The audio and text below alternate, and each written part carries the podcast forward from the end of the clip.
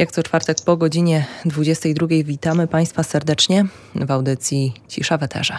Przed mikrofonem Iwona Kosior, a dzisiaj audycję realizuje dla Państwa Piotr Król.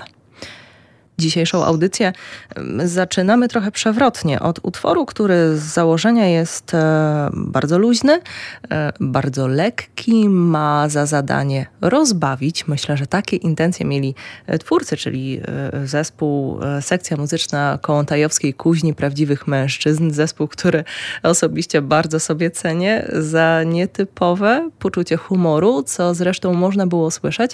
Aczkolwiek to jest jedyny utwór tego zespołu, z którym mam trochę problem osobiście. I to jest utwór, który doskonale wpisuje się w dzisiejszą audycję i w dzisiejszą rozmowę i problem, który będziemy poruszać.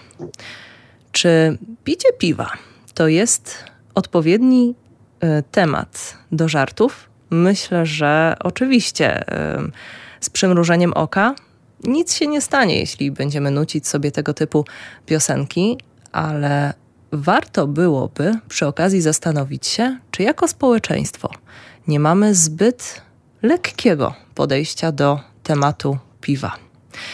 Inspiracją do dzisiejszej rozmowy, dzisiejszej audycji są dwie rzeczy. Przede wszystkim raport, który mm, ukazał się niedawno, ukazał się pod koniec lipca, raport opracowany przez Instytut Jagielloński w Warszawie pod e, hasłem Polska zalana piwem. I tak się składa, że ten raport zbiega się z początkiem sierpnia, który obchodzony jest e, też jako miesiąc trzeźwości. Dzisiaj e, moimi gośćmi są autorzy wspomnianego raportu, dr Katarzyna Obłąkowska z Instytutu Jagiellońskiego w Warszawie i dr Artur Bartoszewicz ze Szkoły Głównej Handlowej w Warszawie. Witam serdecznie. Dobry, Dobry wieczór. Zacznijmy może od pytania, zanim e, przejdziemy do treści, e, do treści opracowania, treści raportu i, i wykorzystamy to do pogłębienia rozmowy na temat tego, jakie mamy jako Polacy podejście do piwa. Mm, e, tytułem wstępu, czym jest Instytut Jagielloński, czym się na co dzień zajmujecie i czy to jest e, pierwszy raport tego typu, który, e, który opracowaliście? Instytut Jagielloński to jest taki think tank, czyli grupa ekspertów dziedzinowych, którzy połączyli swoje kompetencje i e, przygotowują opracowania, ekspertyzy, opinie, stanowiska, bo bardzo często e, są to rozwiązania mm, pomysłów nowych, które chcemy położyć na stół, bądź też jakiś stoliczek troszeczkę wywrócić, e, zakładając, że rozwiązania, które mm, są, czy to prawne, czy organizacyjne, czy w ogóle funkcjonuje państwo w określony sposób, jesteśmy w stanie swoją wiedzą, kompetencją po połączeniu sił interdyscyplinarnie zrealizować. To nie jest pierwszy raport na temat e, alkoholu i w ogóle piwa.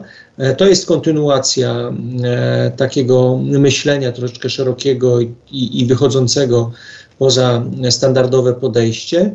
Jest dużo raportów dostępnych i na stronach internetowych samego Instytutu, ale też Państwo jesteście w stanie znaleźć szereg raportów w internecie i dotyczących sektora spożywczego, ale też E, energetyki. Też ostatnio realizowaliśmy e, takie raporty na temat e, polskiego handlu i na przykład zjawisk, które są dyskusyjne społecznie, jak na przykład zakaz handlu w niedzielę, czy też, czy też kwestie związane z opodatkowaniem, w które wchodzi na przykład do danego sektora i, i, i zastanawiamy się, jakie są rzeczywiste skutki dla tego sektora, jakie są korzyści gospodarcze.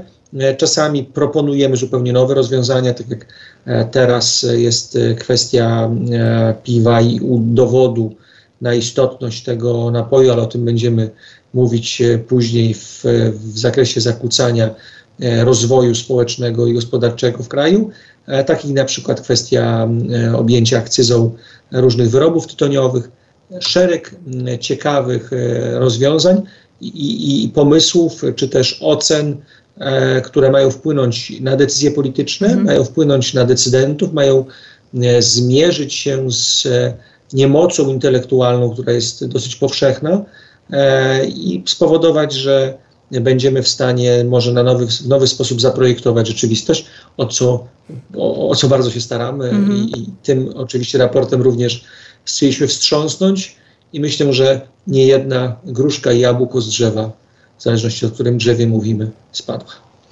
Tak, ja, ja, ja myślę, że też warto powiedzieć, że ta grupa ludzi, y, która jest, tworzy ten think tank, to są osoby y, skupione na dobru publicznym na myśleniu o państwie jako naszym dobru wspólnym i dążeniu do rozwiązań, które będą rozwiązaniami optymalnymi z punktu widzenia społecznego. Myślę, że to nam wszystkim przyświeca, a ludzie, którzy tutaj są, są z różnych obszarów nauki, ale to w naszych dyskusjach i w tym, co wypracowujemy, to o czym powiedziałam, tym dobru wspólnym, o państwie rozumianym jako nasze państwo, jest e, tym, co nam przyświeca. A od jak dawna opracowujecie e, raporty? Jak długo e, funkcjonuje Instytut Jagielloński? To jest instytucja, która działa dosyć e, długo. Ja oczywiście nie od początku funkcjonuję w instytucie.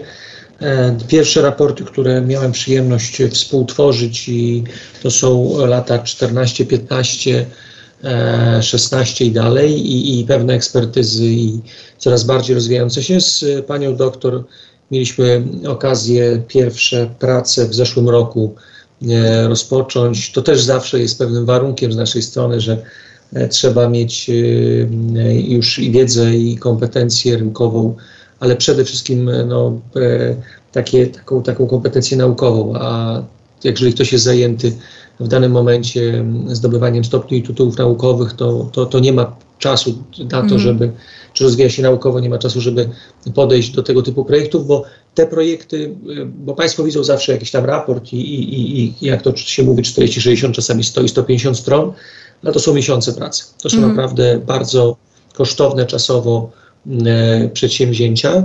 E, poza tym e, też e, tak, taki projekt, który e, dwa lata temu robiliśmy, to jest ocena dziewięciu i miałem przyjemność koordynować ten projekt ocena dziewięciu strategii sektorowych, które e, w, na poziomie państwa powstały po to właśnie, byśmy mogli na przykład przygotować się do nowej perspektywy finansowej. To są ogromne projekty, wówczas wyłączające na 6 miesięcy mm, z pracy, w ogóle z aktywności, więc no, trzeba, trzeba się mocno do tego przygotować i, i, i, i, i troszeczkę mm, poukładać w życiu, żeby móc zderzyć się z tego typu wyzwaniami. I też są to projekty interdyscyplinarne, ponieważ chociażby w raporcie, e, e, o którym będziemy dzisiaj szerzej rozmawiać, też poruszają Państwo zarówno kwestie e, rozwiązań prawnych, kwestie dotyczące etyki reklamy, kwestie dotyczące psychologii, kwestie dotyczące zdrowia, więc wydaje mi się, że to też warto podkreślić w przypadku Państwa pracy. Myślę, to co pani redaktor zauważyła, interdyscyplinarność w każdym projekcie jest bardzo ważna. Rzeczywiście w takich zespołach interdyscyplinarnych jesteśmy w stanie kompleksowo spojrzeć na temat, kompleksowo go opracować. I w nauce mówi się o tym od dawna, ale mam takie wrażenie, że nie zawsze e, w ten sposób podchodzi do tematów, ale my właśnie w ten sposób interdyscyplinarny, szeroki, e, poprzez e, dzięki współpracy specjalistów z różnych dziedzin, myślę, że osiągamy dobry efekt. To jest niezwykle ciekawe, bo mm, faktycznie zderzenie, dopiero zderzenie innych e, e, takich doświadczeń, ale przede wszystkim punktów widzenia, bo na to trzeba zwrócić uwagę. Bo to nie chodzi o to, że mhm. e, pani doktor jest socjologiem, a jestem ekonomistą. Możemy być zamknięci w swoich e, e, takich terrariach, e, ciepło i fajnie i widzimy swój świat. Tylko chodzi o to, że po takim zderzeniu jest okazja do, do próby zrozumienia tego innego punktu widzenia. Tak samo jak lekarz psychiatra, pani Anna Klimkiewicz, profesor, która z nami pracowała przy tym raporcie. Na początku jest to ogromnie trudne, żeby wyjść ze swojej strefy komfortu, a jeszcze więcej korzyści jest wtedy, kiedy mm, e, tak jak ja mam przyjemność 20 lat doświadczenia w tworzeniu różnego rodzaju opracowań, człowiek mhm. zaczyna myśleć na, e, rzeczywiście patrząc szeroko na państwo. To już nie jest tylko kwestia mm, jakiegoś tam drobnego rozwiązania, bo możemy uchylić rąbek tajemnicy i teraz na przykład po tym projekcie jesteśmy w trakcie tworzenia mm, takich rekomendacji, w jaki sposób polskie państwo powinno przygotować się na przykład do następnych pandemii.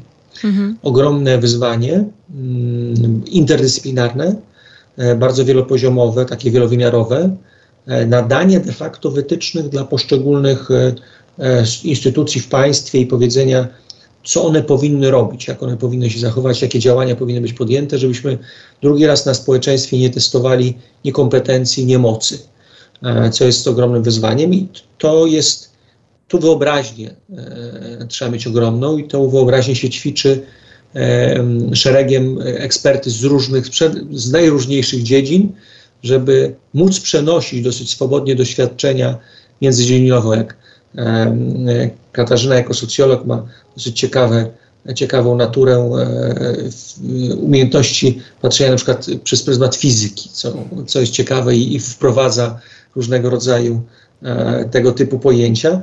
E, to jest ciekawe, bo gdzieś tam jakieś tam wykształcenie, czy też środowisko, w którym człowiek jest wychowany, powoduje, że, że, że widzi się troszeczkę inaczej zjawiska.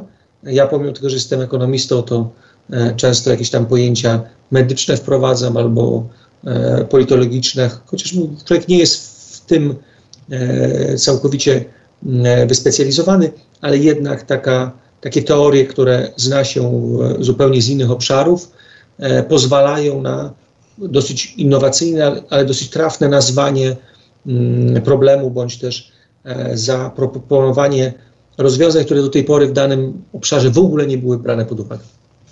Jeśli mogę wejść, mhm. ja rzeczywiście jestem, wychowałam się w rodzinie fizyków, stąd rzeczywiście pewnie to środowisko i ten sposób rozmów, który był w domu, w jakiś sposób ukształtował moje podejście też do nauki.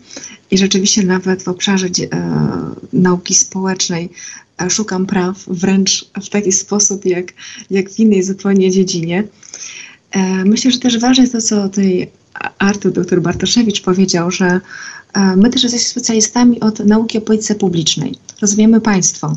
Mhm. I to sami jesteśmy interdyscyplinarni, bo my też mamy przyjemność współpracować w Szkole Głównej Handlowej, w Katedrze Polityki Publicznej. E, I myślę, że, e, że oprócz tych naszych podstawowych wykształceń, czyli socjologii, ekonomii, to ta kwestia rozumienia państwa, jak ono funkcjonuje, jak administracja funkcjonuje, jak możemy myśleć o państwie jako właśnie dobru wspólnym i takie projektować, aby skupiać się na dobru społecznym w szerokim e, tego słowa, e, tych słów znaczeniu. I tutaj, żeby to nie zabrzmiało, jeszcze wejdę w słowo, mm-hmm. redaktor dzisiaj nie poprowadzi tej audycji niestety, bo spotkała się z dwoma wykładowcami. E, ja wiem, że dla części słuchaczy może wydawać się, że mówimy wielkimi słowami, ale my możemy jeszcze większymi mówić. Nie boimy się powiedzieć e, nawet o pojęciu narodu i, i chętnie na ten temat podyskutujemy. E, bo spłycamy w rzeczywistości wiele pojęć, ale, ale one powinny padać. To znaczy, rzeczywiście, jak się tworzy pewne rozwiązania, to tylko i wyłącznie myślenie w tym aspekcie e, jakiejś, jakiegoś, jakiejś wartości e, i przez pryzmat tej wartości daje podstawę, żeby wyszukać ostatecznie dobre rozwiązania, te, które są po pierwsze e, nieszkodzące, a nawet naprawiające system, a wręcz takie, że kształtują e, i oddziałują bardzo, bardzo pozytywnie na społeczeństwo. Nie można e, iść przeciwko komuś, przeciwko czemuś. Znaczy to, to, to nie wyjdzie nigdy rozwiązanie czy, czy reforma, którą, e, którą się chce wdrożyć, a, a sam wiem, że później, jeżeli źle jest zaprojektowane założenie, to bardzo trudno na przykład ustawę zaprojektować, która by była implementowalna. A, a wtedy, kiedy to myślenie jest takie E, szerokie i pozytywne, nawet jeżeli ktoś by słyszał i pomyślał sobie, no troszeczkę naiwne. Nie, nie, nie, nie naiwne, rozsądne, a, a to są dwa różne pojęcia. To właśnie trzeba brać pod uwagę to, by dane rozwiązania były implementowalne, ale albo się z czymś mhm. zmierzyć, e, a tak jak tu się zmierzyliśmy w tym raporcie i troszeczkę narozrabialiśmy wręcz, zakładam, że e, część osób doprowadziliśmy do szewskiej pasji, e, szczególnie z branży, która to musiała wysłuchać, mhm. e, no to ona musi się mierzyć z tym, że my musimy być pewni w tym, co mówimy, robimy, co zapisaliśmy. E, śmiejemy się, że my nie wchodzimy w walkę między e, stronami, tylko my, my dajemy pewną amunicję do tego, żeby można było prowadzić tą walkę i, i, i wówczas e, ta rola eksperta i się tu zaczyna i kończy. Znaczy w rzetelnym przygotowaniu narzędzi do tego, żeby można było ostatecznie decyzję w jakimś obszarze podjąć. Ja bym ostatnią rzecz powiedziała o tych wielkich słowach, pani redaktor, przepraszam, ale rzeczywiście nie, nie możemy bać się tych wielkich słów, na takich jak naród, jak. No ja bym naprawdę, bo my o tym dużo rozmawiamy, bo wtedy podchodzimy poważnie do tematów, nie spłycamy ich i tworzymy rozwiązania, które uważamy y, i które myślimy, że, że po prostu będą przyczyniały się do dobra społecznego. Więc warto używać te wielkie słowa. Bardzo się cieszę, że e, mówią tyle Państwo o swojej pracy, ponieważ e, wydaje mi się, że to jest taka praca potrzebna bardzo mocno, ale bardzo często e, niewidoczna. Praca nieoczywista, o której na co dzień nie słyszymy. Dlatego tym bardziej bardzo zależało mi na tym, żeby zaprosić Państwa do dzisiejszej audycji, do rozmowy i przedstawić chociaż ułamek pracy organizacji, instytucji, takich jak Instytut Jagielloński, e, które mm, poświęcają, tak jak Państwo powiedzieli, miesiące pracy, żeby zgłębić konkretny problem i zarysować skalę problemu, ale też zaproponować rozwiązania. Temat, którym dzisiaj się zajmujemy, jest jednym z bardzo istotnych e, tematów. Kwestia spożycia alkoholu przez e, społeczeństwo, w zasadzie nie samego alkoholu, ale piwa.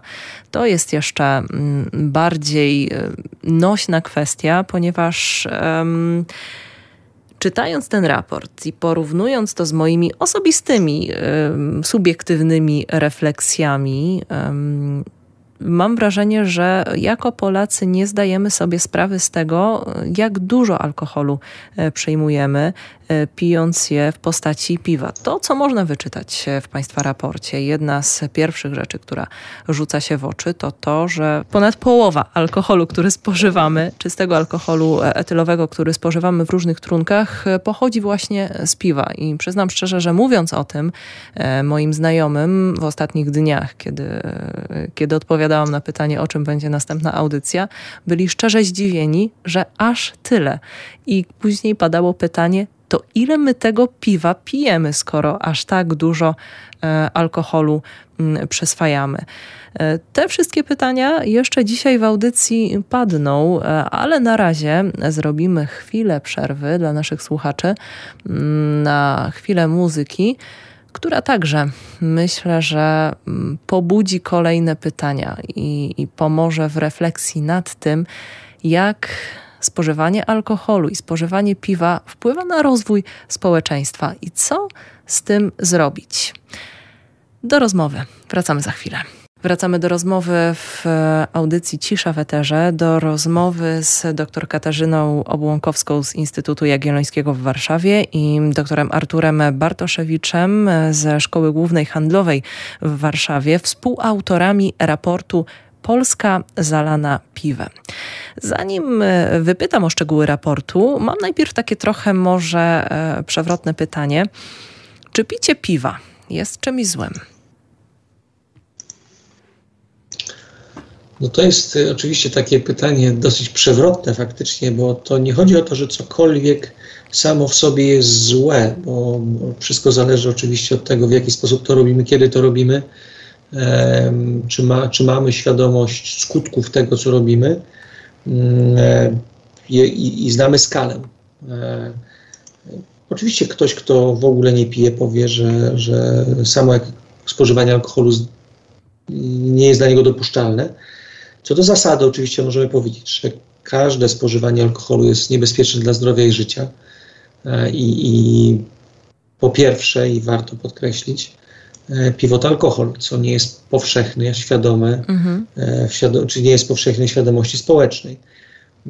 I to jest chyba największym zagrożeniem. Dlatego ludzie bardzo często uważają, że właśnie nic się nie dzieje, że pije piwo. Skoro to jest alkohol, to jak do każdego innego trunku i napoju alkoholowego trzeba w ten sam sposób podejść, czyli na pytanie, czy picie piwa jest złe, można zadać pytanie, jest tak samo złe jak picie wina, tak samo złe jak picie wódki, tak samo złe jak każde spożywanie innego obciążającego nasz organizm e, trunku, napoju, czy też wtłaczanie w naszego organizmu jakiegokolwiek, jakiejkolwiek innej trucizny, no bo alkohol etylowy, bez względu jak na to, jakbyśmy sobie próbowali to tłumaczyć, jest trucizną dla naszego organizmu, a że my swobodnie do tych truci, do tej trucizny podchodzimy, to już jest inna kwestia kultury, cywilizacji i zachowań społecznych, które dopuszczają bądź też wymuszają to, żebyśmy, żebyśmy coś takiego robili. No w Polsce,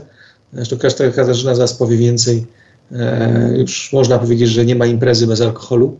No to znaczy, że już nie potrafimy się bawić, nie potrafimy się spotkać bez alkoholu, a najczęściej spotykamy się i bawimy, jak to się mówi w cudzysłowie bawimy, bo ciężko nazwać zabawę po pół godziny, po pół godzinie, kiedy połowa bawiących się już nie jest w stanie się skomunikować ze sobą.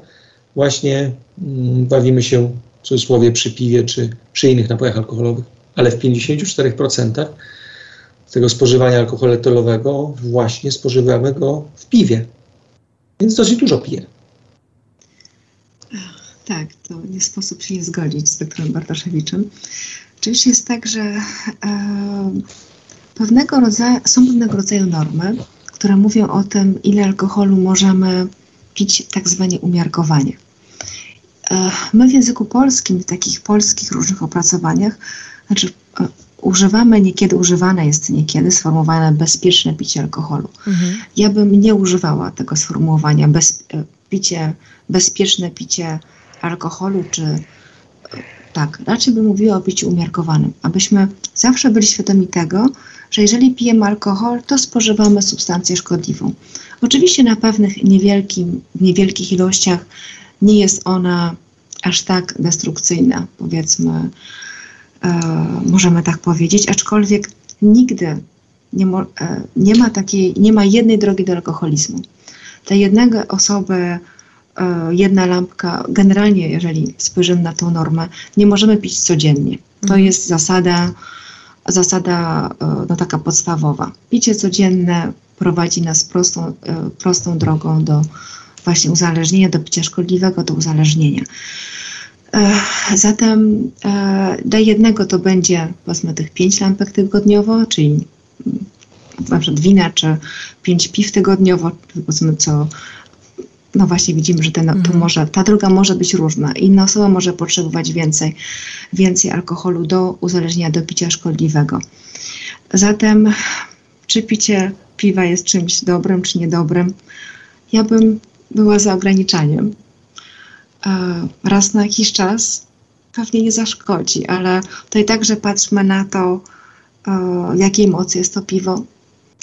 E, tutaj poszukujmy piw słabych, jak najsłabszych a wiemy, że na rynku jest bardzo dużo mocnych piw i bardzo tanich. One są e, czymś bardzo niedobrym w perspektywie społecznej.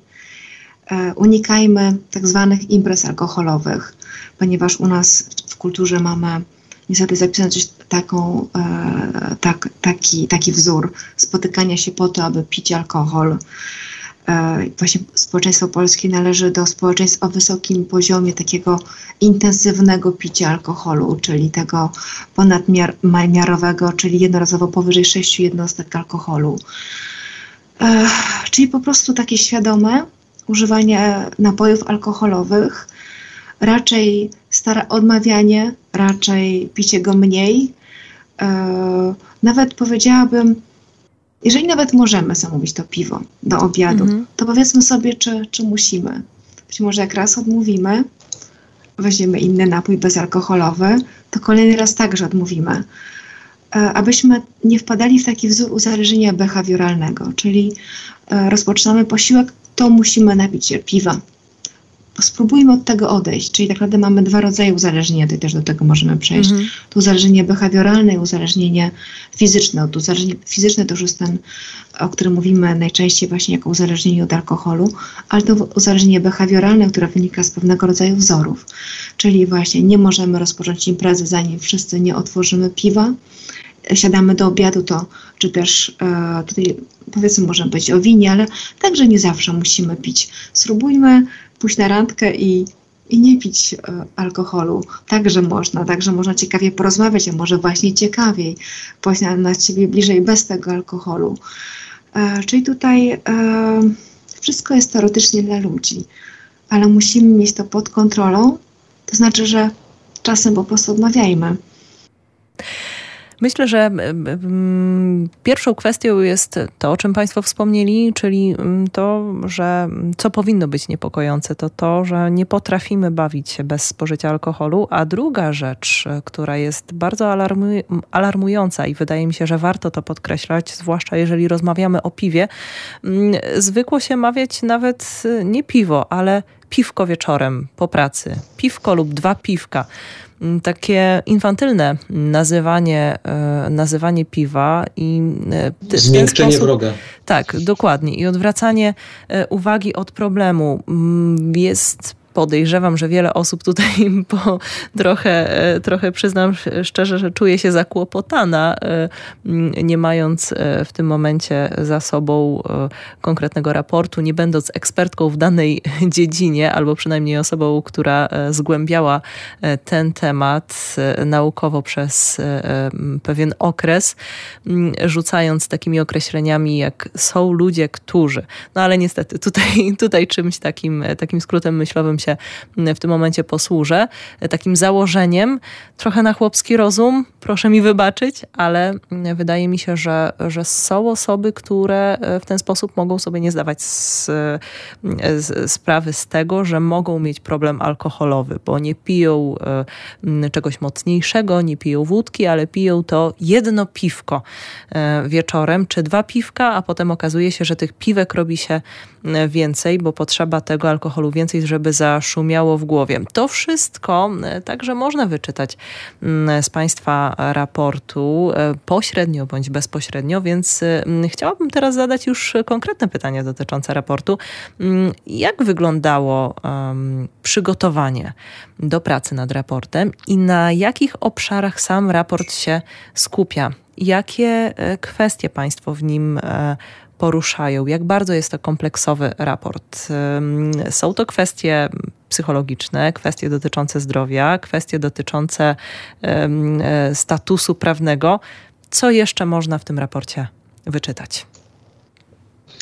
Po pierwsze, panie rektor, trzeba jednoznacznie powiedzieć, to nie jest raport o samym piwie, bo oczywiście można powiedzieć, że wynik raportu jest określenie, że Polska jest zalana piwem, ale aby dojść do takich wniosków, my musieliśmy przeanalizować w ogóle problem spożywania alkoholu w Polsce. Mhm. E, I nie tylko dziś, ale przeanalizować go przez lata i zastanowić się, w jaki sposób doszło do zmiany postaw i dlaczego doszło i czy w ogóle doszło, e, co się dzieje w poszczególnych e, częściach populacji, co się dzieje wśród młodych ludzi, dorosłych, kobiet, mężczyzn, kto jest, jak wygląda w ogóle rynek napojów alkoholowych jak wyglądają uczestnicy tego rynku, główni gracze, jakie mają cele, mm, czy jest w ogóle równowaga rynkowa, czy nie, jak wygląda system prawny, e, jak wygląda model spożycia alkoholu, e, jakie są skutki zdrowotne, bo to jest chyba najważniejsza, najważniejszy aspekt, który mhm. chcieliśmy postawić sobie jako wyzwanie i, i to było główne, główną ideą samego myślenia o raporcie, tylko że w ogóle Mamy do czynienia w ogóle z alkoholem etylowym e, w różnej formie spożywanym e, i, i, i to, że nadmierne spożywanie wpływa na jakość zdrowotną życie ludzi na całym świecie, bez na to, gdzie to jest spożywane. I oczywiście możemy zastanowić się nad tym, e, jak to w Polsce przebiega. Zastanawialiśmy się też nad tym, jak to na tle Europy, na tle świata, bo Europa jest bardzo zalkoholizowana, mm -hmm. więc my często się pocieszamy, że nie jest u nas najgorzej. No tak jak E, jest y, źle w Europie takich mocno, no to my na tym tle wyglądamy całkiem nieźle, ale okazuje się, że są obszary świata i nacje, które niekoniecznie są aż tak e, zniewolone. Ja e, przepraszam, że będę używać takich słów, ale e, czasami one drażnią, e, i, i, ale, ale wydaje mi się, że warto jest o tym mówić. Znaczy, po pierwsze, jesteśmy ogromnie zniewoleni z własnej decyzji i, mhm. i drugi aspekt, e, podlegamy pewnemu kolonializmowi E, czyli są ogromne koncerny, które robią po prostu ogromny interes na tym, że utrzymuje się e, zżulowanych Polaków, czyli stale podpijanych, podpitych, e, lek z lekkością i z łatwością chwytających za butelkę, jeszcze mających przekonanie, że to im, ich dowartościowuje. To znaczy, mhm. że idąc z tą butelką jesteś lepszy, E, siedząc przy tej butelce, czy, tej, czy też kuflu, czy puszce jesteś lepszy. To są pewne postawy, które są wypromowane, bo właśnie chyba jeden z najważniejszych aspektów, który został przez nas badany, przebadany, to jest kwestia tego, w jaki, w jaki sposób uczestnicy rynku mają dostęp do naszych głów. I, i to jest właśnie reklama. To jest to, co, co, jakie prawo mają tylko jedni, jedna część sektora, czyli producenci piw, którzy to zadbali w rozwiązaniach prawnych o to, by mieć tą przewagę i, i, i wykorzystują ją bardzo skrzętnie, dlatego że e, alkohol to jest ogromna przyczyna traum, patologii społecznych, zgonów, naprawdę wszystkiego najgorszego, ale jak się popatrzy na przekaz e, marketingowy, który dociera do nas przede wszystkim właśnie w piwie, bo innych produktów mm. alkoholowych nie można promować, no to okazuje się, że dziewczyna pijąca piwo jest najsłodsza w ekipie, mm. że mężczyzna prawdziwy to ten, który stoi z piwem i, i, podaje swojemu synowi też piwo, tylko bezalkoholowe, a to nie jest istotne, bo jak już wejdziesz w bezalkoholowe, to jesteś dokładnie przygotowany do tego, co jest, e, co jest dalej. I chyba to jest taki najważniejszy, najbardziej bolesny aspekt tego, co, co, co, co analizowaliśmy. To jest kwestia młodzieży, młodych ludzi i, i tego, że e, de facto mm, i to nas najbardziej ubodło, znaczy jak, jak, jak analizowaliśmy, czyli kwestia tego, w jakim wieku i kiedy i przez jaki trunek wchodzimy w ogóle do alkoholizmu. E, szeroki jest raport, dlatego że on mówi też o profilaktyce, edukacji, o działaniach podejmowanych e, przez firmy, bądź też braku działań podejmowanych przez firmy, które mia miałyby cywilizować ten obszar, ale też e, ogromne e, takie oceny negujące zachowania władzy, rządu, Sejmu, zaniechania. I to chyba co najmocniej wybrzmiało, jak mieliśmy okazję prezentować ten raport mm, na konferencji prasowej, kiedy E, prezentując ten raport powiedziałem, że ja oskarżam was, sportowcy zawodowi, mhm. za krzywdę, którą wykonujecie społeczeństwu. I ja rozumiem, że wasze życie jest cudowne, bo zarabiacie miliony, nasi piłkarze, e, nie do rajdy straszne na boisku, a okazuje się, że potrafią generować ogromne korzyści e, finansowe, tylko dlatego między innymi, że, albo przede wszystkim dlatego, że sport zawodowy jest silnie powiązany, szczególnie sport zawodowy męska piłka nożna jest silnie powiązana z browarami. I dzięki tym browarom kibice są zżulowani, ich rodziny odczuwają ogromną, e, ogromne koszty e, tego wszystko, co poszczególne nazwiska wielkie, tak zwane wielkie tych piłkarzy e, mają z tego, że tych korzyści finansowych, które mają z tego, że pozostali, pozostałych życie jest zdegenerowane. To jest dla mnie mhm. najgorsze, co, co jakby co tak ujawnia, uświadamia w głowie, że, że część społeczeństwa żyje jak te huby kosztem innych, e, jeszcze cały las gloryfikuje te huby.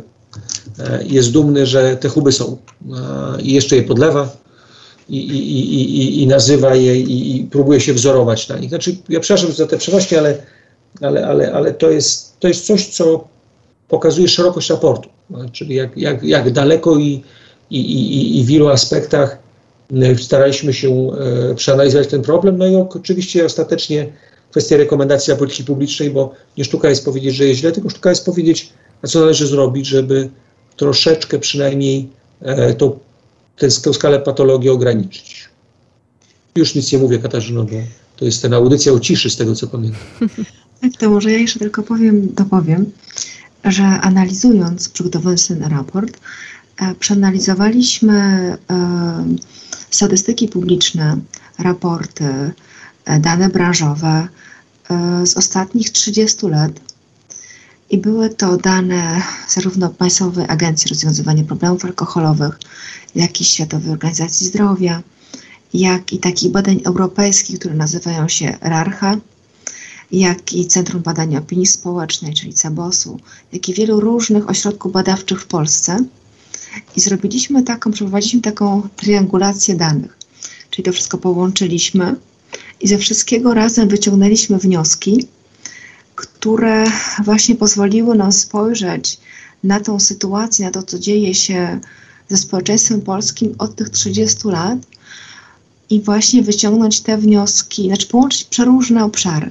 Czyli z jednej mhm. strony to spożycie alkoholu z tymi zmianami w prawie, ponieważ tutaj, jeżeli e, możemy powiedzieć tak, że cała, e, e, cała polityka alkoholowa polska opiera się na ustawie z, 80, z 1982 roku. Wtedy i teraz musimy patrzeć na różne cegiełki, które, które dokładają się nam do raportu. Postawiono sobie za cel, aby Polacy zmienili sposób picia alkoholu, czyli aby odeszli od spożywania alkoholi mocnych w kierunku właśnie alkoholi słabszych. Potem mamy rok 1990 i co obserwujemy w ciągu pierwszych 10 lat do roku 2000? Obserwujemy tą zmianę, e, tą, e, bo tam na wprowadzono w tej ustawie zakaz zupełny e, zakaz reklamy alkoholu na terenie kraju, całego kraju w 1982 roku. Mhm. I potem do 2000 roku obserwujemy spadek ilości spożywanego alkoholu przez Polaków w wyrobach spirytusowych, wzrost ilości spożywanego etanolu w piwie i wzrost ilości spożywanego etanolu w winie. I nie obserwujemy wzrostu spożywanego etanolu ogólnie. Ten e, poziom utrzymuje się, utrzymywał się, jeżeli mówimy o, ponieważ to są tak przedziwnie liczone wskaźniki e, per capita, czyli na nawet noworodka. Jeżeli myślimy o nawet noworodku, to do roku 2000 mniej więcej spożywaliśmy średnio poniżej 8 litrów na obywatela każdego od 0 od wieku od zera, chociaż to naprawdę. Do 100 lat. Do 100 lat. To jest przedziwny wskaźnik, bo wiem, że przecież noworodki no raczej nie spożywają etanolu.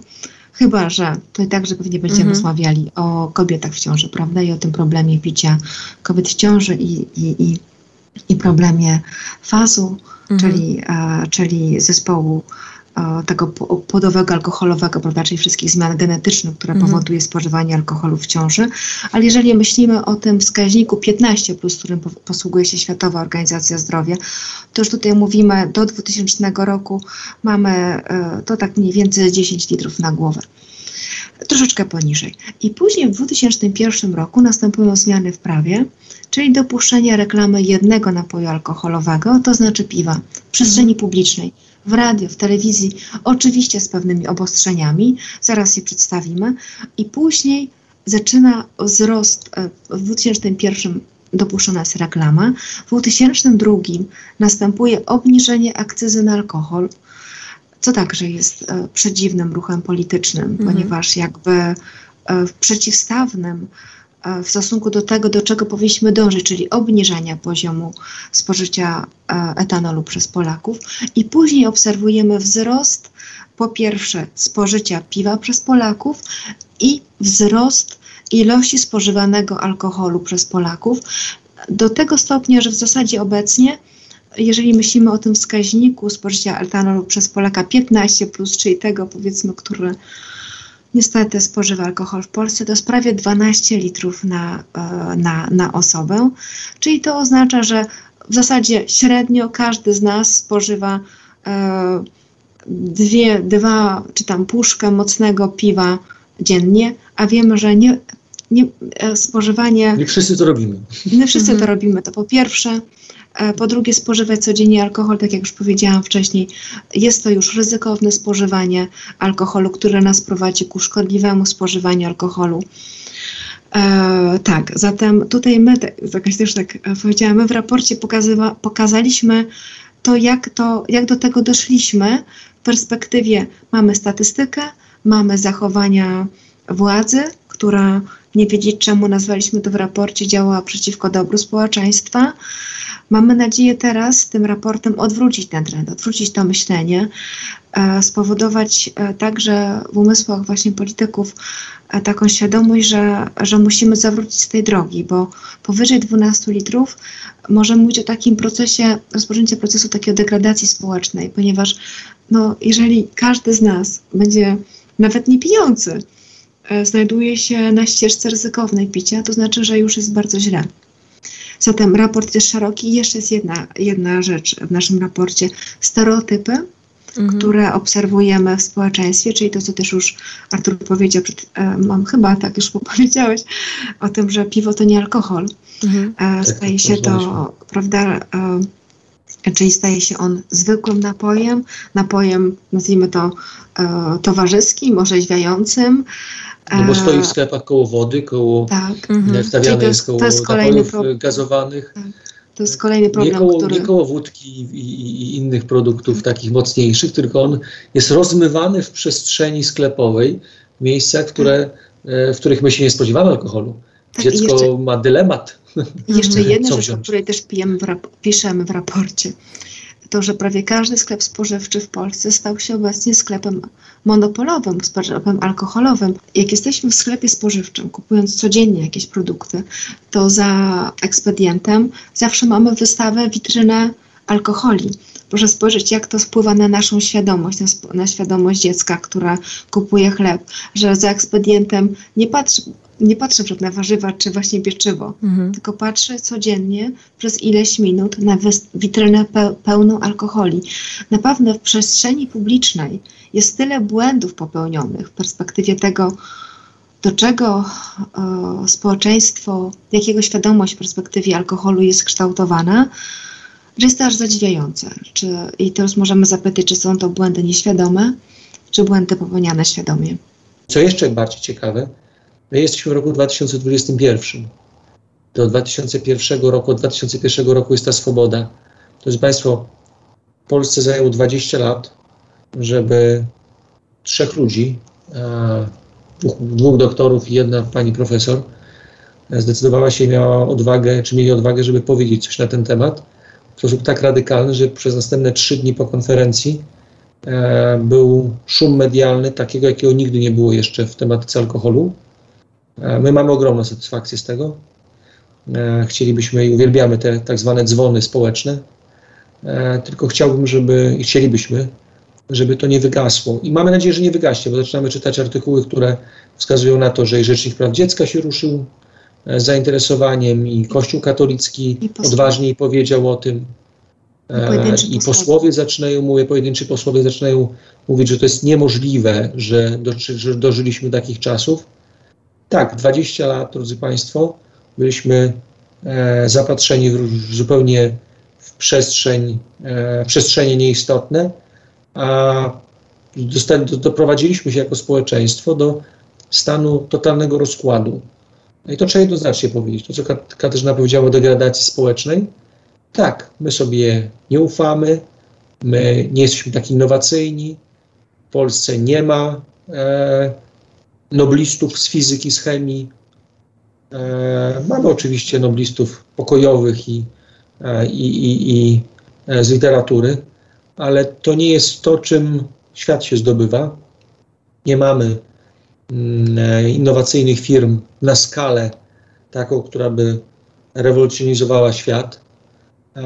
Ktoś powie, ale o czym wy mówicie? To wszystko jest zależne od tego, ile jest pieniędzy, jak jak, jak e, na przykład rząd wspiera daną sferę, sferę? No niekoniecznie, bo jeżeli założymy sobie, że społeczeństwo po tych danych jest po prostu pijane, jeżeli uświadomimy sobie, że lekarz może nas leczyć pijany, że albo na rauszu, że karetka do nas przyjeżdża w takim stanie, że e, nauczycielka, która, czy nauczyciel, który uczy wasze dzieci, drodzy Państwo, jest w stanie, bo właśnie wczoraj ostatnie piwo wieczorem pił przy sprawdzaniu e, klasówek, a, a, a, dla odwagi strzelił sobie, czy strzeliła sobie lampkę wina.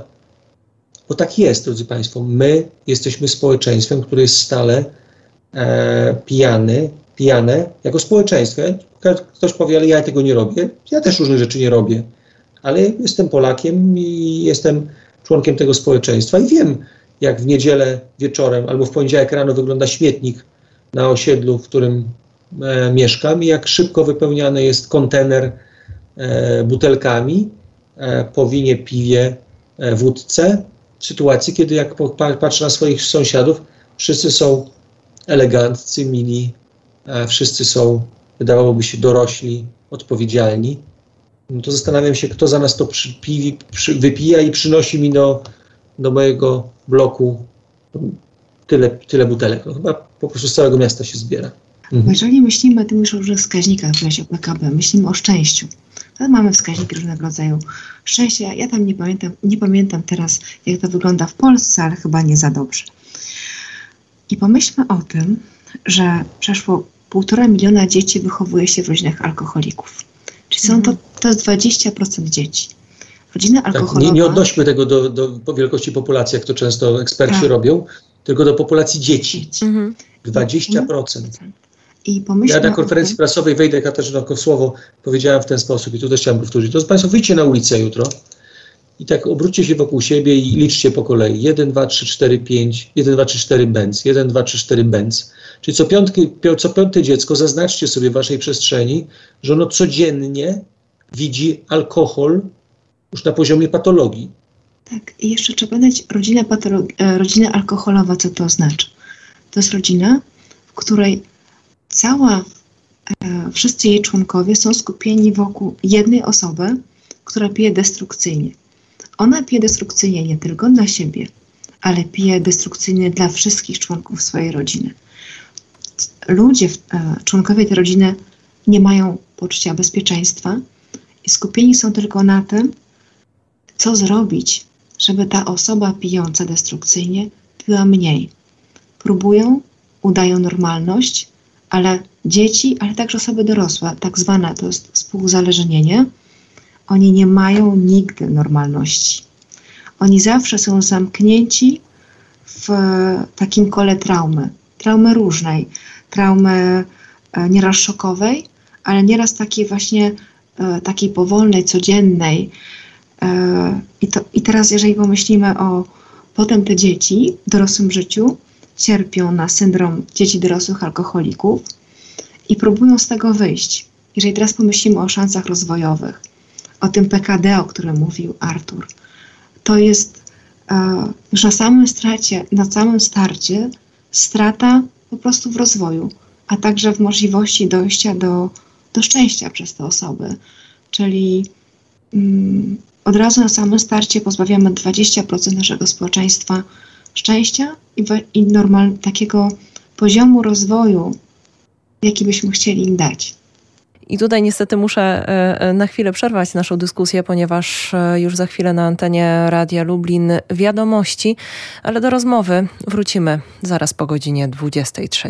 Zostańcie z nami. Witamy serdecznie w drugiej godzinie audycji Cisza w Eterze po godzinie 23. Przed mikrofonem Iwana Kosior. Mm, dzisiaj audycję realizuje Piotr Król, a moimi gośćmi są dr Katarzyna Obłąkowska z Instytutu Jagiellońskiego w Warszawie i dr Artur Bartoszewicz ze Szkoły Głównej Handlowej w Warszawie, współautorzy raportu Polska zalana piwem. I tym tematem dzisiaj zajmujemy się w naszej e, audycji. Zastanawiamy się nad tym, jak dużym problemem jest spożycie alkoholu i spożycie piwa w polskim społeczeństwie. Bardzo mocne słowa i mocne wnioski padały w pierwszej części naszej rozmowy, e, zwłaszcza tuż przed godziną 23. I, i tę godzinę chciałabym zacząć od, od kontynuacji właśnie tych e, spostrzeżeń, między innymi jakie są jeszcze inne obserwacje państwa jako autorów, e, autorów raportu. Ale jeszcze zanim oddam Państwu głos, jedna rzecz, która mm, gdzieś też w trakcie naszej rozmowy mi się przypomniała, mm, ale mam nadzieję, że, że nie przekręcam, ale o ile dobrze e, sprawdziłam, to tak warto dla zobrazowania tego, ile alkoholu spożywamy w piwie. E, jedna puszka piwa, e, półlitrowa puszka piwa to mniej więcej 60 mm, ml e, czystej wódki, porównując to do kieliszka. I wydaje mi się, że to jest coś, z czego nie do końca zdajemy sobie sprawę, jak dużo tego alkoholu właśnie przyswajamy w jednej puszce piwa. To w takim razie, wracając do, do kwestii, które poruszaliśmy przed 23 i do pytania, jakie jeszcze e, mają Państwo obserwacje po tych miesiącach pracy nad raportem? Jeszcze kontynuując to, tą dyskusję, o której mówiliśmy o stanie e, rodzin, dzieci w tych rodzinach, spatologizowania, otoczenia. E, Katarzyna mówiła o odebraniu możliwości rozwojowych traumie, która wynika z tego, że rzeczywiście skupieni jesteśmy na tej osobie, która pije i ona odbiera i sobie, i, i wszystkim innym potencjał. To jeszcze jest taki wskaźnik, który warto w głowie z tyłu mieć o tym, że w Polsce 30% kobiet spotyka się z przemocą finansową, mhm. fizyczną lub psychiczną e, stale. Mm, I tu znowu chciałbym, żebyście Państwo wyszli, wychodząc na ulicę, oglądali się wokół siebie i co trzecią mhm. panią zaznaczyli sobie krzyżykiem w głowie. Zobaczycie, jak dużo tych pań wokół Was chodzi, a gro z tej przemocy, zarówno fizycznej, psychicznej, jak i, e, jak i finansowej, wynika z alkoholu. E, bo to jest czynnik e, deprawujący i, i powodujący, że, że ta przemoc się ujawnia. Ale chyba jeszcze mocniejsze, bo jeżeli Państwu brakuje w nocy jeszcze większego wstrząsu, to no może warto powiedzieć, że piwo jest napojem inicjacji alkoholowej. Znaczy przez piwo się wchodzi do, do świata obłudy, fałszu, totalnego, totalnej utraty możliwości rozwojowej. A co gorsza, gorsze to inicjacja alkoholowa w Polsce następuje w wieku 12-13 lat. Drodzy Państwo, jak myślicie, że Wasze dziecko w wieku 12-13 lat nie wie, co to jest alkohol, to, to, to, to, to świadczy o totalnej Waszej naiwności.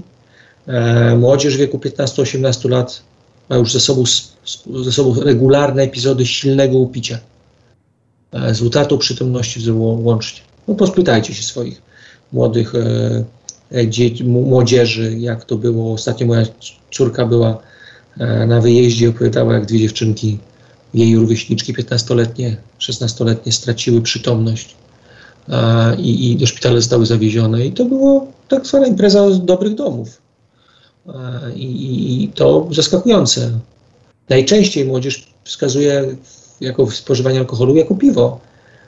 I to jest, i to jest właśnie ten chyba czynnik najgorszy, bo Ktoś może powiedzieć, że mm, lepiej że piwo niż wódkę. No, do wód, z wódką e, nie startują dzieciaki. E, mhm. Ja jestem w stanie zaakceptować dorosłego człowieka, to jest jego wybór. Chociaż nie uważam, że 18-latek jest dorosłym. E, w przypadku mężczyzn odnoszę wrażenie, że w Polsce to dopiero 30 lat trzeba skończyć, żeby móc zaczął pracować. Z kobietami, z kobietami to jest wcześniej.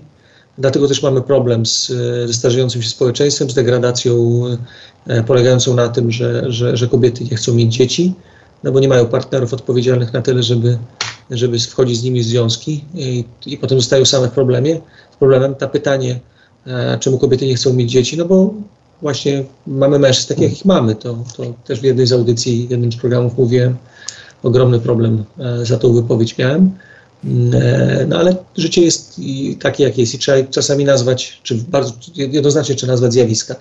I tutaj mamy ogromny też problem polegający na tym, że, że mężczyźni piją, ale co jest też ważne i, i znaczące, to w ostatnich latach kobiety zaczęły pić i to młode kobiety. Jest przyzwolenie społeczne na to. I, i, I jakby daje się przestrzeń do tego. Kobiety nie tylko weszły w role męskie, zawodowe, kobiety weszły w role męskie pewnych zachowań stały się bardziej brutalne, bardziej ostro pijące e, i, i, i uznające, że, że, że po prostu jest to przyzwolenie. Ja może skończę na tym, bo oddam głos Katarzynie, ale chciałbym, żebyśmy też zadali pytanie sobie, dlaczego tak się stało, znaczy co, co, gdzie, gdzie ludzie kupują alkohol. O to, o to byśmy, mm -hmm. pani redaktor by zadała takie pytanie, to z przyjemnością byśmy byśmy na nie odpowiedzieli. Ja myślę, że zaczynamy sami pytania zadawać, to już Pani audycję całkowicie zwróconą na głowę. To ja może jeszcze dopowiem kilka słów o tej, o tej młodzieży. Rzeczywiście największym problemem zidentyfikowanym, może nie największym, jednym z, ale dobrze, niech będzie największym zidentyfikowanym przez nas, jest e, wzrost spożycia alkoholu wśród młodych osób i ten wiek inicjacji alkoholowej, czyli 12-13 lat.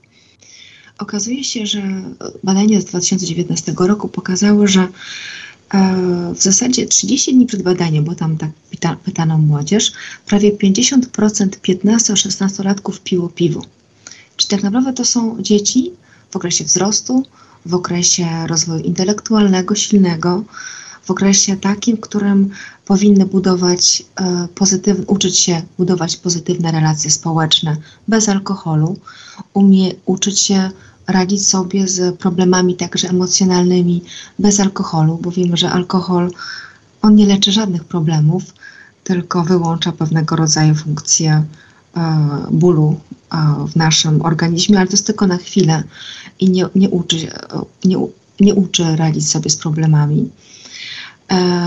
A wśród nastolatków 17-18 lat 72% tych nastolatków piło piwo.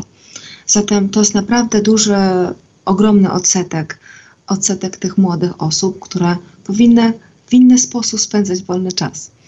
I też to, co już tutaj Artur, dr Bartoszewicz powiedział, że e, bardzo istotnie wzrósł odsetek młodych dziewcząt e, spożywających mhm. alkohol. Jeśli mówimy o piwie i tej grupie trochę starszej, 17-18 lat, tutaj odsetek tych osób, osób spożywających, czyli dziewcząt spożywających piwo wzrósł w ciągu ostatnich 25 lat z 40% do 70%, ale także wódkę i więcej z tych dziewcząt spo, e, spożywa z 30, 38% do 57%, czyli generalnie obserwujemy wzrost spożycia alkoholu przez młode kobiety. I tutaj warto powiedzieć o jeszcze jednej rzeczy, o której troszeczkę przed 23 także e, tutaj wspomniałyśmy. Mhm. E, kwestia picia alkoholu w ciąży. Mhm. To jest e, dramatyczna, e, tutaj e, dramatyczna kwestia, ponieważ jeśli kobieta pije alkohol będąc w ciąży, e, może doprowadzić do nieodwracalnych genetycznych zmian w organizmie dziecka. Czyli mówimy tutaj właśnie o zespole po alkoholowym zespole płodowym, mhm. a wiemy, że znaczy, część z nas stara się świadomie o dziecko i wtedy e, miejmy nadzieję, że każda z nas e, wyłącza alkohol, jakikolwiek alkohol, także piwo bezalkoholowe ze swojej diety, ale nie zawsze świadomie zachodzimy w ciąży. Więc e, problem wzrostu spożywania alkoholu przez młode kobiety jest problemem e, tym bardziej palącym społecznie. I e, tutaj także z perspektywy, jeżeli e, wiemy, że może mogłyśmy zejść w ciążę, to, e, to ograniczajmy i wyłączajmy alkohol zupełnie, zupełnie z, z naszej diety. Jest jeszcze jedna rzecz, ponieważ my też w naszym raporcie zwróciliśmy uwagę na stereotypy, które panują w społeczeństwie mhm. polskim i niestety wśród tych stereotypów jest, pojawia się to i także w internecie o tym możemy przeczytać, tym bardziej na to uważajmy na ten rodzaj dezinformacji, że wino jest e, e, zdrowe dla organizmu kobiety w ciąży, czy lekkie piwo, to także nie dajmy się temu zwieść, bo to nie wiadomo, znaczy nie ma e, znaczy należy w ciąży wykluczyć każdy alkohol. Mhm. E, także piwo, także wino. Na szczęście wódka jest już taka, jest ta świadomość także w kobietach, w, we wszystkich osobach, że to już jest konieczność wykluczenia tego, e, tego alkoholu. A jakie jeszcze mity, w jakie jeszcze mity wierzymy jako społeczeństwo dotyczące spożycia alkoholu? No, na przykład wierzymy w takie mity, że sprawność seksualna nam się poprawia po alkoholu. E, może odwaga rośnie na chwilę, ale ze sprawnością są ogromne kłopoty i, mhm. i, i, myślę, że wiele pań jest mocno rozgoryczonych w stosunku do swojego partnera, który spożywa alkohol i odwrotnie. E, to są problemy związane z tą z czynnościami seksualnymi. A, dobrze. Chciałabym mhm. wejść tylko w jedno słowo, bo jest zupełnie odwrotnie. To znaczy, jeżeli nadwyżk, takie zbyt duże spożywanie alkoholu powoduje, że jesteśmy, my jako kobiety, bo ty mówisz, że strony męskiej, e, narażone na właśnie nadużycia seksualne, ponieważ możemy wejść w sytuacje, w których trzeźwe byśmy nie weszły. Przepraszam Arturze, teraz y, o tej... Nie, bardzo dobrze i bardzo dobrze o tym mówisz, dlatego że po pierwsze już wiemy, że jest 20, po 23 e, i możemy o takich rzeczach powiedzieć, ale mm wydaje mi się, że warto mówić, dlatego że bardzo często mówimy o wątrobie, o nerkach, o, o, o sercu, Rzadko kiedy w społeczeństwie mamy w ogóle otwartość i gotowość powiedzenia, tak panowie, będziecie mieli ogromny problem i, i, i, z czynnościami seksualnymi. Tak, drogie panie, narazicie się często na kontakty seksualne, których w normalnych warunkach nigdy, na które byście się nigdy nie, zdecydowały. A jeżeli jeszcze w ramach tej transakcji wiązanej będzie e, zajście w ciążę, no to może okazać, że jeszcze do tego będzie tak zwany bonus w postaci alkoholowego z, zespołu płodowego. Znaczy tutaj są x czynników, które pokazują, że nierozsądek e, w tym zakresie i otwartość na zjawiska, na które są niekontrolowalne, e, jest dla nas niebezpieczny i, i, i myślę, że E, oczywiście jak lekarze to mówią, to, to, to, nie słuchamy, to może jak powie ekonomista i, socjolożka, no to może państwo e, uznają, że, że coś w tym jest. Znaczy, może gdzieś tam, to nie tylko wśród lekarzy jest jakiś tam lęk i obawa przed tym. Jest szereg takich, e, takich dziwnych e, przyzwyczajeń, e, czy też uznania, że nic się nie dzieje. No, piwo bezalkoholowe nie jest problemem w Polsce w ogóle. A, a, a, jednak nie widzi się skutków przyzwyczajania do mhm. pewnych zachowań, że określona mała ilość piwa w ogóle nie jest traktowana jako zjawisko niebezpieczne. To, że powiedzieliśmy o rodzinnych imprezach, stale przeświadczenie, e, że to jest niezbędne w ogóle, żebyśmy e, funkcjonowali. Mi się wydawało, że to przed 89 e, rokiem tak się kreowało tego typu imprezy, a potem się bardzo łatwo przeszło do, do, do współczesnego świata po 89 roku. Przeszliśmy do tego, tego marzenia Europie i w tą Europę się wtopiliśmy, biorąc te, te, te, obszary zjawisk, które są najmniej atrakcyjne. No, myśmy poszli w alkoholizm jako społeczeństwo jeszcze bardziej niż, niż przed, e, przed, e, przed transformacją. Bardzo dużo, pani rektor, takich przyzwyczajeń, wymysłów, e, poczuć, że, że wszystko jest w porządku albo nic się nie dzieje. I tak, tak nazywam różne, różne takie przeświadczenia społeczne od tego właśnie, że lampka wina to, to, to nawet wskazane, czasie ciąży, mhm. bo po, podniesie ciśnienie krwi i będzie lepiej. E, po to, że po tym nawet, że, że, że będzie, będę bardziej skupiony, jak wypiję piwo, czy też jakikolwiek inny alkohol, to będziemy się łatwiej uczyć i tak dalej, i tak dalej. Zobacz, tak? Jest, jest, jest masę takich.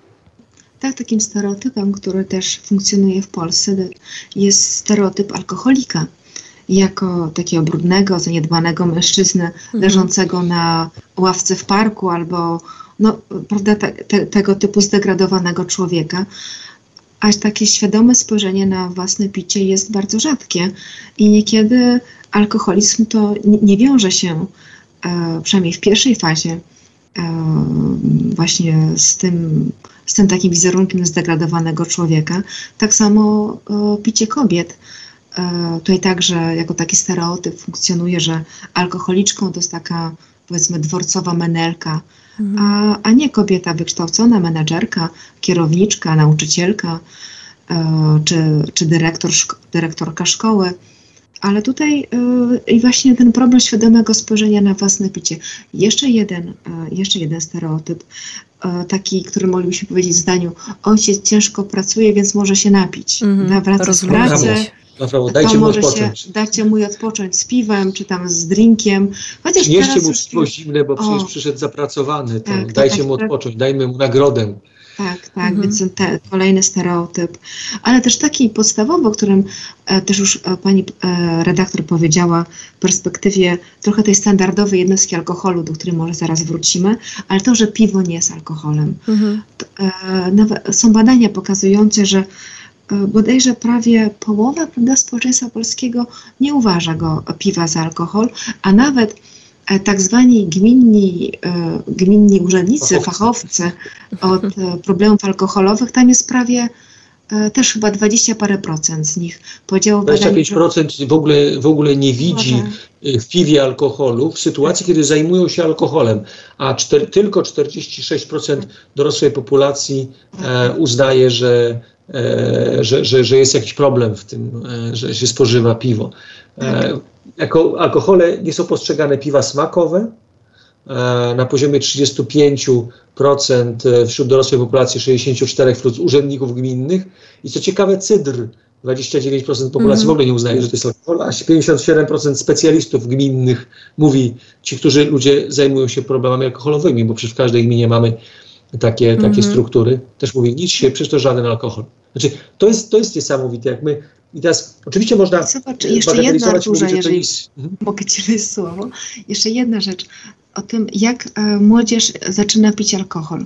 My też o tym dyskutowaliśmy, nawet e, przygotowując ten raport, że my jako rodzice, ja też jestem mamą nastolatków, zastanawiamy się, jak bezpiecznie wprowadzić dzieci w świat alkoholu. Może damy im piwo w domu.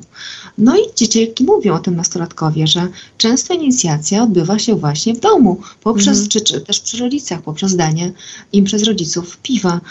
E, I tu jest kwestia właśnie kultury. Czy my nie możemy nawet nie widzimy takiej możliwości. Czy ja akurat e, moim dzieciom teraz powiem, rzeczywiście staram się im tłumaczyć, są oni teraz już wiedzą, że mama wszędzie jest i mówi o tym, że nie należy pić piwa, ale nawet e, staramy się już poszukiwać takich e, rozwiązań, jak my mamy ich w kulturę picia alkoholu wprowadzić my naprawdę moglibyśmy spróbować wytworzyć kulturę, że my nie musimy nastolatka wprowadzać w picie alkoholu. On niestety i tak wszędzie jest bombardowany tym alkoholem, e, chociażbyśmy właśnie już nie chcieli, żeby był, bombardowany, żeby wszystkie wzory, może nie wszystkie, no ale większość wzorów kulturowych ich w ten alkohol wpędzała, to my nawet w domach zastanawiamy się nad tym, jak bezpiecznie prowadzić w kulturę picia.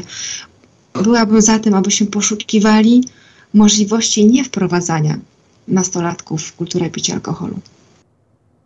Ktoś pomyśli teraz, że pani doktor Błąkowska jest bardzo naiwna i wytwarza sobie świat nierzeczywisty, ale faktycznie tak jest. Zobaczmy, e, my zakładamy, że jeżeli dziecko spróbuje z nami w domu, to potem nie będzie próbowało ze znajomymi, bo przecież już spróbowało. Mhm. Nie, drodzy Państwo, ono i z nami wypije i świetnie wypije ze swoimi kolegami, koleżankami, tam nawet szybciej tracąc głowę, bo już mniej więcej ma przetestowane i wie, co mocniej oddziałuje e, właśnie w upojenie alkoholowe, e, bo to też jest pewna rywalizacja i chęć upicia i rozwiązania tak zwanego problemu e, życiowego, bo, bo, bo to jest znieczulacz i to znieczulenie jest, jest poszukiwane, a szczególnie, tu warto zwrócić uwagę, że Państwo, myśmy mieli dzieci zamknięte przez rok, izolowane i te dzieci dzisiaj w przeciwny sposób zachowują. Dzisiaj też czytaliśmy E, z panią doktor statystyki na przykład na temat zabójstw, e, na temat samobójstw, to tak. wszystko urosło, wzrosło mhm. radykalnie.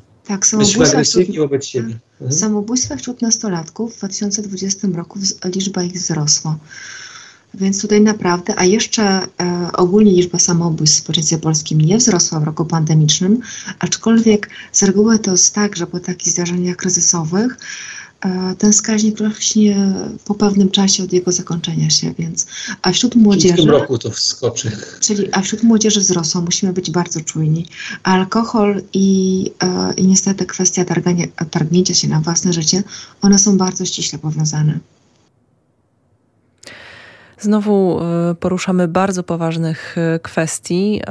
Pomyśleć o tym, że audycja wyszła od piosenki, w której powtarzane jest słowo piwko, tym bardziej myślę, że podkreśla to skalę problemu tak naprawdę jest bardzo wiele wątków, które jeszcze chciałabym rozwinąć, ale czas jest nieubłagany, a jeszcze jest jedna ważna kwestia, którą chciałam z Państwem omówić w naszej rozmowie, więc teraz zamykając wątek obserwacji, które także można wyczytać w Państwa raporcie. Wiemy, że za nadmierne spożycie piwa przez społeczeństwo odpowiadają reklamy, które także kształtują nasze wybory konsumenckie. Mm, to skoro jesteśmy zasypywani, zalewani reklamami piwa. Gdzie e, to piwo kupujemy najczęściej i co Państwo widzą tutaj, e, jaki największy problem i co powinno się w tej kwestii zmienić?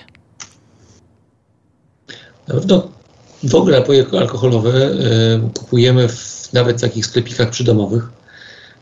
To jest bardzo rozbudowana obecnie sieć i dostępność tych napojów alkoholowych, to nie jest już tylko sklep monopolowy. My już nie chodzimy do samego sklepu monopolowego, kupujemy przy okazji, a co gorsza, z uwagi na to, że piwo można i alkohol, alkohole pozostałe można kupić na stacji benzynowych, to na stacjach benzynowych, to stajemy się w ogóle kapitalnym klientem, tak zwanym anonimowym. Wszędzie tam, gdzie możemy udać, że to nie jest nasz problem. Katarzyna powiedziała, że alkoholik to nie jest ten, który leży w ławce pijany, na ławce pijany, tylko ten, który nie radzi sobie z alkoholem. Więc nie chcąc światu pokazać, że sobie nie radzimy, kupujemy e, w tych miejscach, w których jesteśmy w stanie być anonimowi, a, a to znaczy, że popularne są małpki, a to znaczy, że są popularne właśnie piwa, bo można je schować e, można udać, że wychodzę ze sklepu i nic się nie stało i, i, i tylko schować się później albo pójść do parku, albo zanieść do domu i, i, i wypić. E, piwo jest najczęściej spotykanym produktem w lodówce. Można, może w domu nie być chleba statystycznej, w statystycznej rodzinie w Polsce, ale piwo jest. Piwo jest najczęściej spotykanym produktem na paragonie w sklepach spożywczych. Kupujemy piwo i alkohole wszędzie. Już teraz nie ma sytuacji, nie ma przestrzeni, w której by takiego trunku nie było. Część y, handlowa w ogóle nie jest w stanie się utrzymać bez sprzedaży alkoholu. Stacje benzynowe, gdyby e, dzisiaj sprzedaży alkoholu by nie było, e, to miałby był kłopot z utrzymaniem się na rynku. To jest bardzo ciekawe zjawisko. My doprowadziliśmy naprawdę do sytuacji, w której jesteśmy totalnie gospodarczo uzależnieni, transakcyjnie uzależnieni od tego, żeby, żeby, żeby pić, pić, pić, jeszcze raz pić. Tak, i warto zauważyć, że rynek napojów alkoholowych w 2020 roku to było przeszło 39 miliardów złotych. Możemy sobie wyobrazić, na to 30, przeszło 39 miliardów złotych, w tym prawie 18 miliardów wydaliśmy na piwo. Na co moglibyśmy te pieniądze spożytkować, myśląc nawet o zdrowiu, myśląc o miejscu zamieszkania, myśląc o przyszłości rozwoju naszych dzieci? Kolejna duża bardzo znacząca liczba, e, która pada w naszej dzisiejszej rozmowie. Niestety kolejna niechlubna statystyka. Do naszej rozmowy e, powrócimy. Może tak jeszcze. E, przed nami w naszej rozmowie jeszcze jedna kwestia, którą chciałabym poruszyć, czyli co dalej? Jakie skutki chcieliby Państwo wywołać tym raportem? Ale o tym za chwilę. W audycji Cisza w Eterze mm, ostatnia część e, naszej rozmowy z dr Katarzyną Obłąkowską z Instytutu Jagiellońskiego w Warszawie i doktorem Arturem Bartoszewiczem ze Szkoły Głównej Handlowej w Warszawie. Dzisiaj rozmawiamy o raporcie Polska zalana piwem e, współtworzonym przez moich dzisiejszych gości. Mm, myślę, że to jest idealny moment, żeby teraz zapytać o to, jakich Jakie wnioski stawiają Państwo w raporcie? Co powinno się przede wszystkim e, w naszym społeczeństwie zmienić, może zmienić też w kwestiach prawnych? I jakie efekty do tej pory Państwa raport wywołał? Z jakim odbiorem się Państwo spotkali? Odbiór jest bardzo ciekawy i szeroki. Znaczy, ja przyznam, że e, w różnych raportach te odzewy były z różną, z w różnym natężeniu. Y, myślę, że i, i liczba dziennikarzy, która nas odwiedziła w czasie konferencji prasowej, ale przede wszystkim ilość y, y, spotkań medialnych przez trzy kolejne dni, bo to mniej więcej było ta, ten, ten największe natężenie. Teraz jesteśmy u państwa i, i, i nadal to trwa i, i nadal się umawiają redakcje i chcą na ten temat rozmawiać pokazała, że w ogóle problem jest, y, ale problem jest nieuświadamiany bardzo często, e, albo nawet y, ignorowany, albo spłycany, albo w ogóle mm, e, dbanie jest o to, żeby się nie pojawiał. E, to było dla nas zaskakujące. Zaskakująca była ogromnie przychylność ludzi, którzy, dziennikarzy, którzy chcieli, zaczęli chcieć rozmawiać Zaskakującym były SMS-y, MMS-y, które dostawaliśmy od osób, które, z którymi nie mamy kontaktu, które po prostu gratulowały i mówiły, że dobrze, żeśmy się zajęli tym tematem i chciały zobaczyć ten raport. I to najczęściej odczuwamy takie, mamy takie wrażenie, że napisały do nas osoby, które miały w rodzinie problemy, czyli e, żyły z tym, tą świadomością, nikt nigdy o tym nie mówił. Przez ostatnie 20 lat nie było takiego, e, takiej dyskusji. Nagle okazuje się, że można dotknąć e, takiego wrażliwego punktu w społeczeństwie, w narodzie. E, i, i, niekoniecznie chętnego do dyskusji, ale jak już ktoś go dotknie, e, to, to, to ludzie mówią, zostańcie tam troszeczkę dłużej, porozmawiajmy na ten temat i, nie, i, i, i pokontynuujmy to wszystko. Także to jest odzew, przynajmniej ja, ja się takiego odzewu tak intensywnego nie spodziewałem. Zakładałem, że będzie i przygotowywałem E, koleżankę Katarzynę do tego, że będziemy mieli troszeczkę pracy, ale aż takiego nie. I myślę, że, że, że to było też, e, Kasiu, dla Ciebie też zaskoczenie, prawda? E, tak. Ja mam, miałam takie poczucie, że dotknęliśmy tematu bardzo ważnego w perspektywie tej właśnie świadomości. Że, I też, że powiedzieliśmy o czymś głośno. O czymś, co wszyscy podskórnie czujemy, ale nie chcemy o tym mówić. E, I rzeczywiście, tak jak e, Artur powiedział, e, dziennikarze byli bardzo przychylni i to z różnych stron. Znaczy w tym sensie, jeżeli byśmy powiedzieli o na przykład mediach, że rzeczywiście prezentują różnego rodzaju stanowiska, takie bardziej światopoglądowe, to tutaj nie ma znaczenia. Tak jakby ta kwestia łączy i, i, i jest zrozumienie dlatego, że poruszyliśmy bardzo ważny temat i takie też e, chyba trochę marzenie, że on nie ucichnie i że on znajdzie e, swoje, że on się przełoży na działania jednak e, władcze, które m, mm, zaczną bronić społeczeństwa i być za, za jego dobrem. No i podważył tą siłę e, koncernu, bo to też jest bardzo często podnoszone, że to w ogóle u nas na konferencji prasowej w Penefilii właśnie poseł obecny powiedział, ale no przecież nie możemy skrzywdzić koncernów i to hmm. mnie najbardziej zabolało, bo zastanawiałem się, to, to, to, to spokojnie możemy oddać społeczeństwo e, i doprowadzić do tego, tutaj powiem kolejną hmm. liczbę, którą warto zapamiętać, 35 tysięcy ludzi w Polsce umiera corocznie e, w sposób bezpośredni lub pośredni oddziaływania alkoholu. 35 tysięcy ludzi, drodzy Państwo. A ja tylko przypomnę, że w zeszłym roku na, za, z uwagi na 70 tysięcy ludzi, którzy umarli ze względu na COVID-19, zblokowaliśmy całe społeczeństwo, gospodarkę, zamknęliśmy sektory e, i wprowadziliśmy lockdown i zakaz wychodzenia, łącznie z chodzeniem dzieci do szkół. E, to jest ciekawe, a tu 35 tysięcy ludzi e, umiera i nic z tym nie robimy. Nawet uważamy, że wszystko jest w porządku. Żaden inny żadna inna substancja nie wprowadzana do naszego organizmu nie jest tak śmiertelna, a wszyscy krzyczymy, jakbyśmy mieli prawo do tego, do tego, żeby się zabijać, żeby się ranić, żeby się, żeby się rozchorowywać, żeby ograniczać e, potencjały rozwojowe.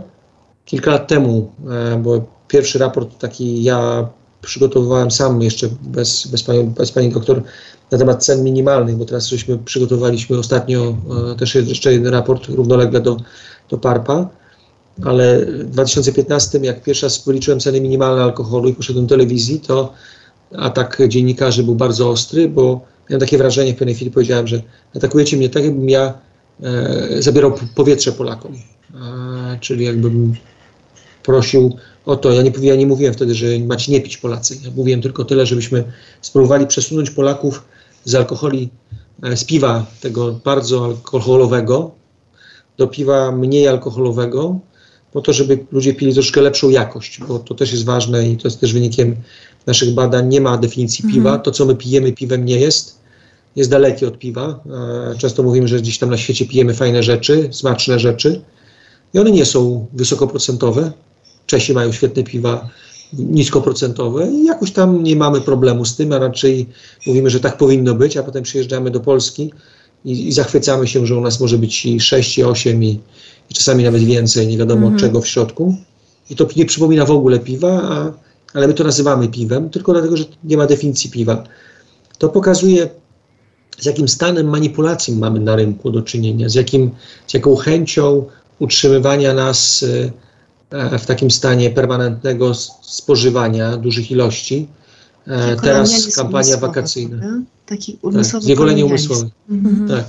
Zobaczcie, drodzy Państwo, co się dzieje teraz na wakacjach, e, jakie kampanie, jakie... O, też bardzo fajnie, bo ostatnio czytaliśmy się, uśmieliśmy bardzo e, z Katarzyną z takiego komentarza, jakbyś mogła przypomnieć o tym. Tak, tak. W jednym z takich katolickich pism był napisany bardzo ciekawy tekst, komentarz do naszego raportu, E, i też ze stanowiskiem Kościoła katolickiego, bardzo popierającym e, to, to o czym my mówimy i właśnie też perspektywa, to co pani redaktor mówiła, miesiąca na trzeźwości. Mhm. A jednym z komentarzy był taki, że to był, e, że to jest, że takie nadużycie z naszej strony, Nadu... bo przecież... Nie, nie naszej, Kościoła katolickiego, nie naszej, Arturze, żeby za, mhm. za, w sezonie E, grillowym, Grillowy. czyli sierpień, sezon grillowy, zakazywać picia piwa. To nie było do nas, to było do kościoła. Więc ja pomyślałam sobie, że jakież go poświęcenia tak współczesnego pokolenia Polaków jest wymagane, żebyśmy w miesiącu grillowym nie pili piwa, a jeszcze przypomnijmy sobie wydarzenia sierpnia, bo my w Warszawie jednak e, sierpień jest tak, takim miesiącem e, powstania warszawskiego i mhm. corocznych, corocznych, e, corocznego obchodów, pamięci o tych, o, ty, o tamtym poświęceniu, które było dla, dlatego, żeby ten naród istniał. I teraz mamy poświęcenie Polaka, przepraszam, tak mówię, nie można się sierpniu, poświęcić w sierpniu, tak. że piwa przed wilu nie można wypić. Naprawdę mhm. gdzieś e, musimy się mocno zastanowić zostało. nad tym. Mhm gdzie jest, e, gdzie jest przyszłość naszego narodu, mówiąc tymi wielkimi słowami, od których dzisiejszą audycję zaczęliśmy. A ja pozwolę sobie wrócić jeszcze do pytania, pani redaktor mhm. i Arturze. Wiem, że audycja pewnie tak powolutku nie będziemy gdzieś tam musieli podsumowywać, bo też w raporcie oczywiście wypracowaliśmy pewnego rodzaju rekomendacje mhm. dla polityki publicznej, prawda? Czyli tego, co państwo polskie warto aby wdrożyło, aby było inaczej. A czym my się zawodowo zajmujemy? Tak czym wymuszamy tak, na państwie, żeby troszkę się zmieniło. Tak, znaczy czy wymuszamy? Raczej wskazujemy drogę, którą wydaje nam się, że powinniśmy, czy państwo powinno podążyć, bo my wymusić to raczej nic nie możemy, ale możemy apelować. Może się zdenerwujemy, napiszemy ustawę i kładziemy ją na stół, a potem lobbujemy za tym, żeby wyprostować pewne tak, rzeczy. Tak, tak, więc ja może zacznę y, od pierwszej rzeczy. E, powiedziałabym właśnie o reklamie, prawda? Tutaj mówiliśmy już trochę, czyli ustawa o wychowaniu w trzeźwości i przeciwdziałaniu alkoholizmowi, to jest artykuł taka 13. przekorna nazwa. Prim, tak. Taka, taka przekorna nazwa ustawy, tak? Tak, Która dała nazwa. narzędzie do tego, żeby nas spić i uzależnić. Tak, kiedyś, tak jak powiedziałam, w 1982 roku w pierwotnej wersji tej ustawy był zakaz e, reklamowania napojów alkoholowych w ogóle. W tym, to był jeden, jeden przepis Teraz mamy cały artykuł 13 prim, trzy strony, w którym między innymi jest dozwolona reklama piwa. Oczywiście ona jest opisana w taki sposób, czego ona nie powinna dotyczyć, ale tutaj, jak to e, Artur czy, mówił nieraz już na konferencji prasowej w radiu w ciekawy sposób o tym, że tutaj chyba producenci piwa e, sło, e, e, nie czytają nie, słowa nie. Nie czytają słowa nie, tak. Czyli tak. dokładnie robią to, co jest zabronione. Tak, ponieważ na przykład tutaj mamy zapis, że E, reklama e, piwa nie powinna wywoływać skojarzeń z atrakcyjnością seksualną, z relaksem lub wypoczynkiem, naukiem lub pracą, sukcesem zawodowym lub życiowym, nie powinna łączyć spożywania alkoholu ze sprawnością fizyczną. I więc tak jak e, tu pokazywaliśmy... To tak przypomnijmy, drodzy Państwo, sobie tą reklamę najsłodsza w ekipie i zobaczmy, mm jak wygląda ta albo, najsłodsza albo w ekipie. Spotkajmy się w strefie VIP. Kobieta prawda? VIP. W strefie VIP. Tak. A, naj, a, najsłodsza w ekipie piękna kobieta, która w wianuszkie mężczyzn jest otoczona. Ża, za, żaden podtekst, podtekst seksualny, nic. A przypomnijmy sobie, kiedyś było takie piwo EB i, i piękna kobieta, która y, kroczyła e, i też zachęcała nas do picia, czym się oczywiście e, zachwycali mężczyźni w tym okresie, kiedy te piwo było. Nic nie ma związku na pewno z żadną seksualnością, a nam się po prostu z Katarzyną po prostu najprawdopodobniej poprzewracało w głowie i źle to widzimy. Tak, a, nie tylko my. Wiemy, że, że wielu specjalistów od marketingu łapie się za głowę, bo widzą, co się dzieje. Zatem w perspektywie tego e, konieczna jest zmiana tego przepi przepisu w sposób e, e, no taki, żeby albo reklama w ogóle nie była dopuszczona w przestrzeni publicznej piwa. Katarzyna, no powiedzmy jednoznacznie, no my chcemy, żeby tak. reklamy nie było. Tak, znaczy, chcemy, to, żeby reklamy nie było. branże mogą chcieć, ale uważamy, że przekazu na temat alkoholu nie powinno być w ogóle.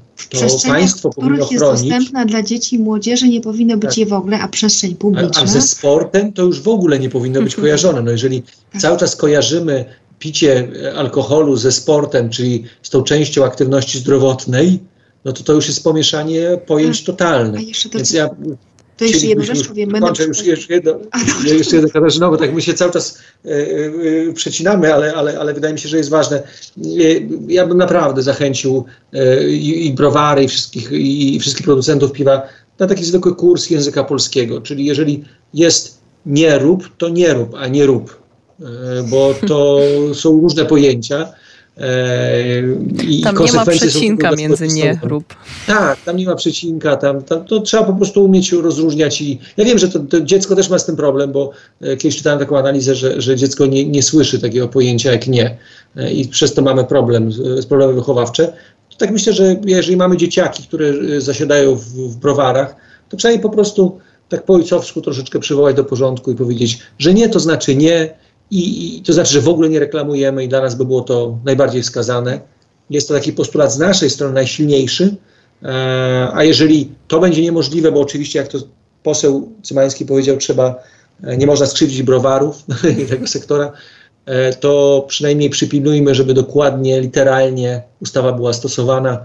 To by było też o wiele bezpieczniejsze i lżejsze dla społeczeństwa. Już się wycofuję, Katarzyna, przepraszam. Ale nie, no to kolejny temat, o którym Ty będziesz mógł więcej powiedzieć, to jest kwestia podatku akcyzowego. My tutaj potem też kwestię podatków a, analizowaliśmy, ale może już tak późno wieczorem. Nie, ale to, to, to odwrotnie powiemy, znaczy, z uwagi na to, że ja się mądrzyłem w tematach, na których się nie znam, czy, czy społecznych, teraz to ty powiedz o akcyzie, bo to jest temat ekonomiczny. Nie, żartuję.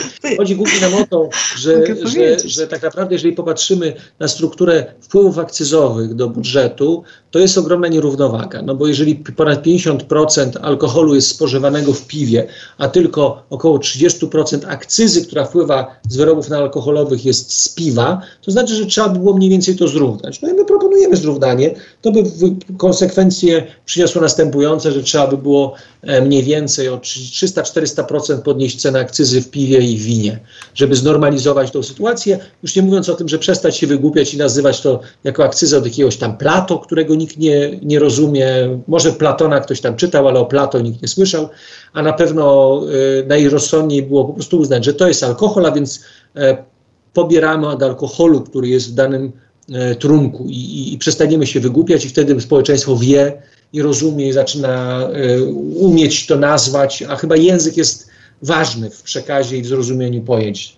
I tylko tak, tyle się wy, tak. wy, wymądrzyłem, Katarzyno, tak, mogę oddać. Ale, bo to jest bardzo ważna kwestia też w perspektywie tego, że tak niska akcyza wpływa na bardzo niską cenę piwa a, i także piw bardzo mocnych, które niekiedy, jak obserwowaliśmy, są w cenie zbliżonej do butelki wody.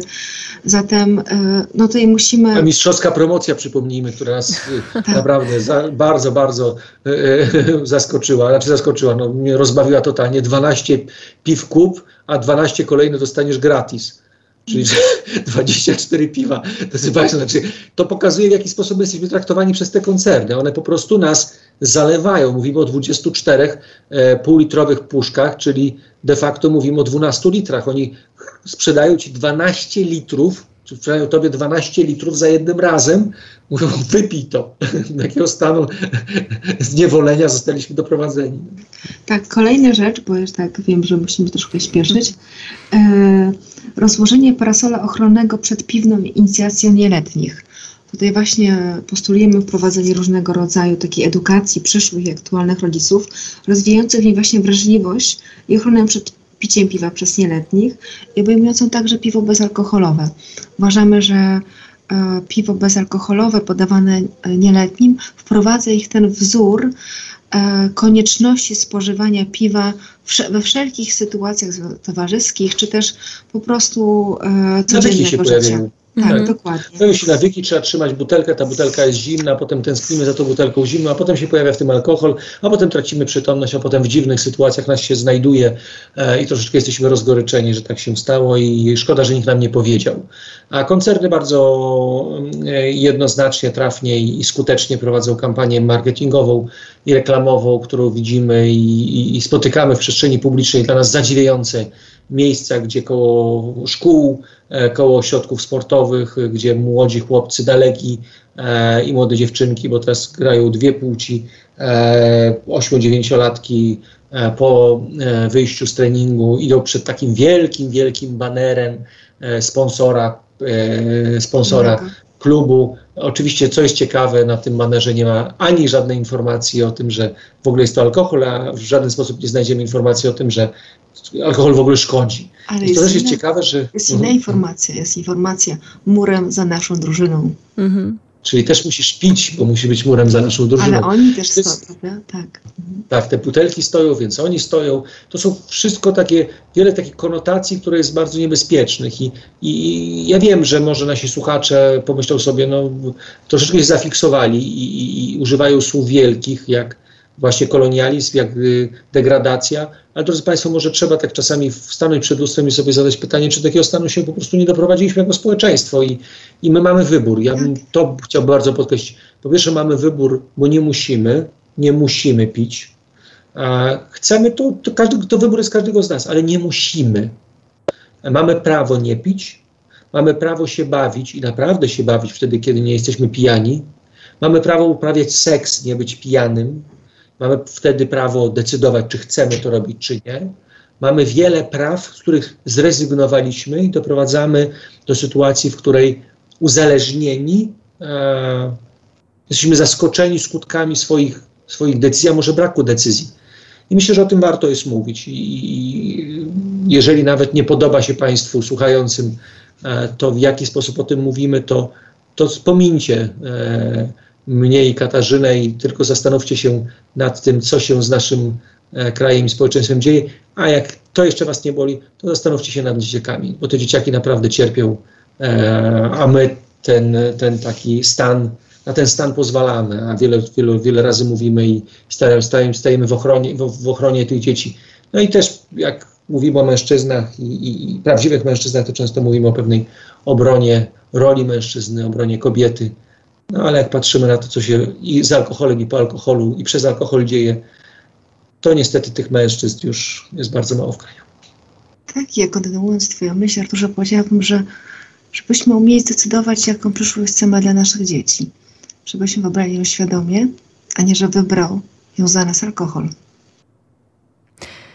I myślę, że tymi słowami możemy zakończyć naszą dzisiejszą rozmowę. I jeszcze odnosząc się do słów pana mm, doktora Artura Bartoszewicza, y, ja sobie życzę, żeby było więcej takich zafiksowanych e, osób jak państwo, mm, e, którzy walczą o, o wzrost świadomości w społeczeństwie. Lepiej w tę stronę niż bagatelizować problemy, które które niepowstrzymane w porę, e, do których za bardzo przywykniemy, doprowadzą nas do skutków, których odwrócić już nie będziemy w stanie. Jeżeli ktoś z naszych słuchaczy e, chciałby zapoznać się z raportem przygotowanym przez Instytut Jagielloński, bardzo łatwo można e, go znaleźć w internecie. Odsyłam do strony jagielloński.pl, oczywiście pisane bez polskich znaków. Mm, jest to strona internetowa Instytutu i e, w zasadzie już od razu na głównej stronie mm, pośród ostatnio przygotowanych raportów jest ten pod hasłem Polska zalana piwem jest to aż, a może tylko 50 stron, które bardzo kompleksowo mm, przedstawiają e, problem spożycia alkoholu mm, w naszym polskim społeczeństwie. I jeszcze dodając od siebie, hmm, oczywiście moim celem e, tej dzisiejszej audycji e, nie jest demonizowanie, ale chciałabym bardzo wszystkich zachęcić do refleksji i do tego, czy mm, zbyt lekkie podejście do, do alkoholu i, i, i, twierdzenie, że jest to upatrywanie się, upatrywanie się w jednym piwku mm, za dużych problemów. Mm, czy to na pewno jest dobra droga, czy nie?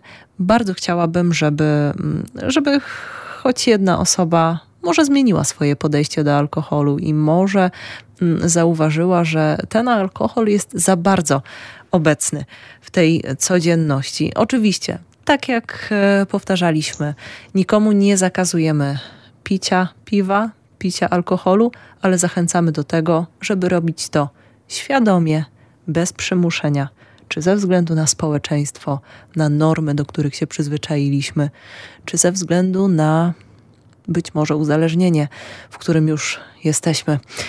Bardzo serdecznie dziękuję Państwu za rozmowę, e, za wypowiedź, za ten poświęcony czas. Moimi gośćmi byli Katarzyna Obłąkowska e, z Instytutu Jagiellońskiego w Warszawie i dr Artur Bartoszewicz ze Szkoły Głównej Handlowej w Warszawie, współautorzy raportu Polska zalana piwem. Bardzo serdecznie dziękuję.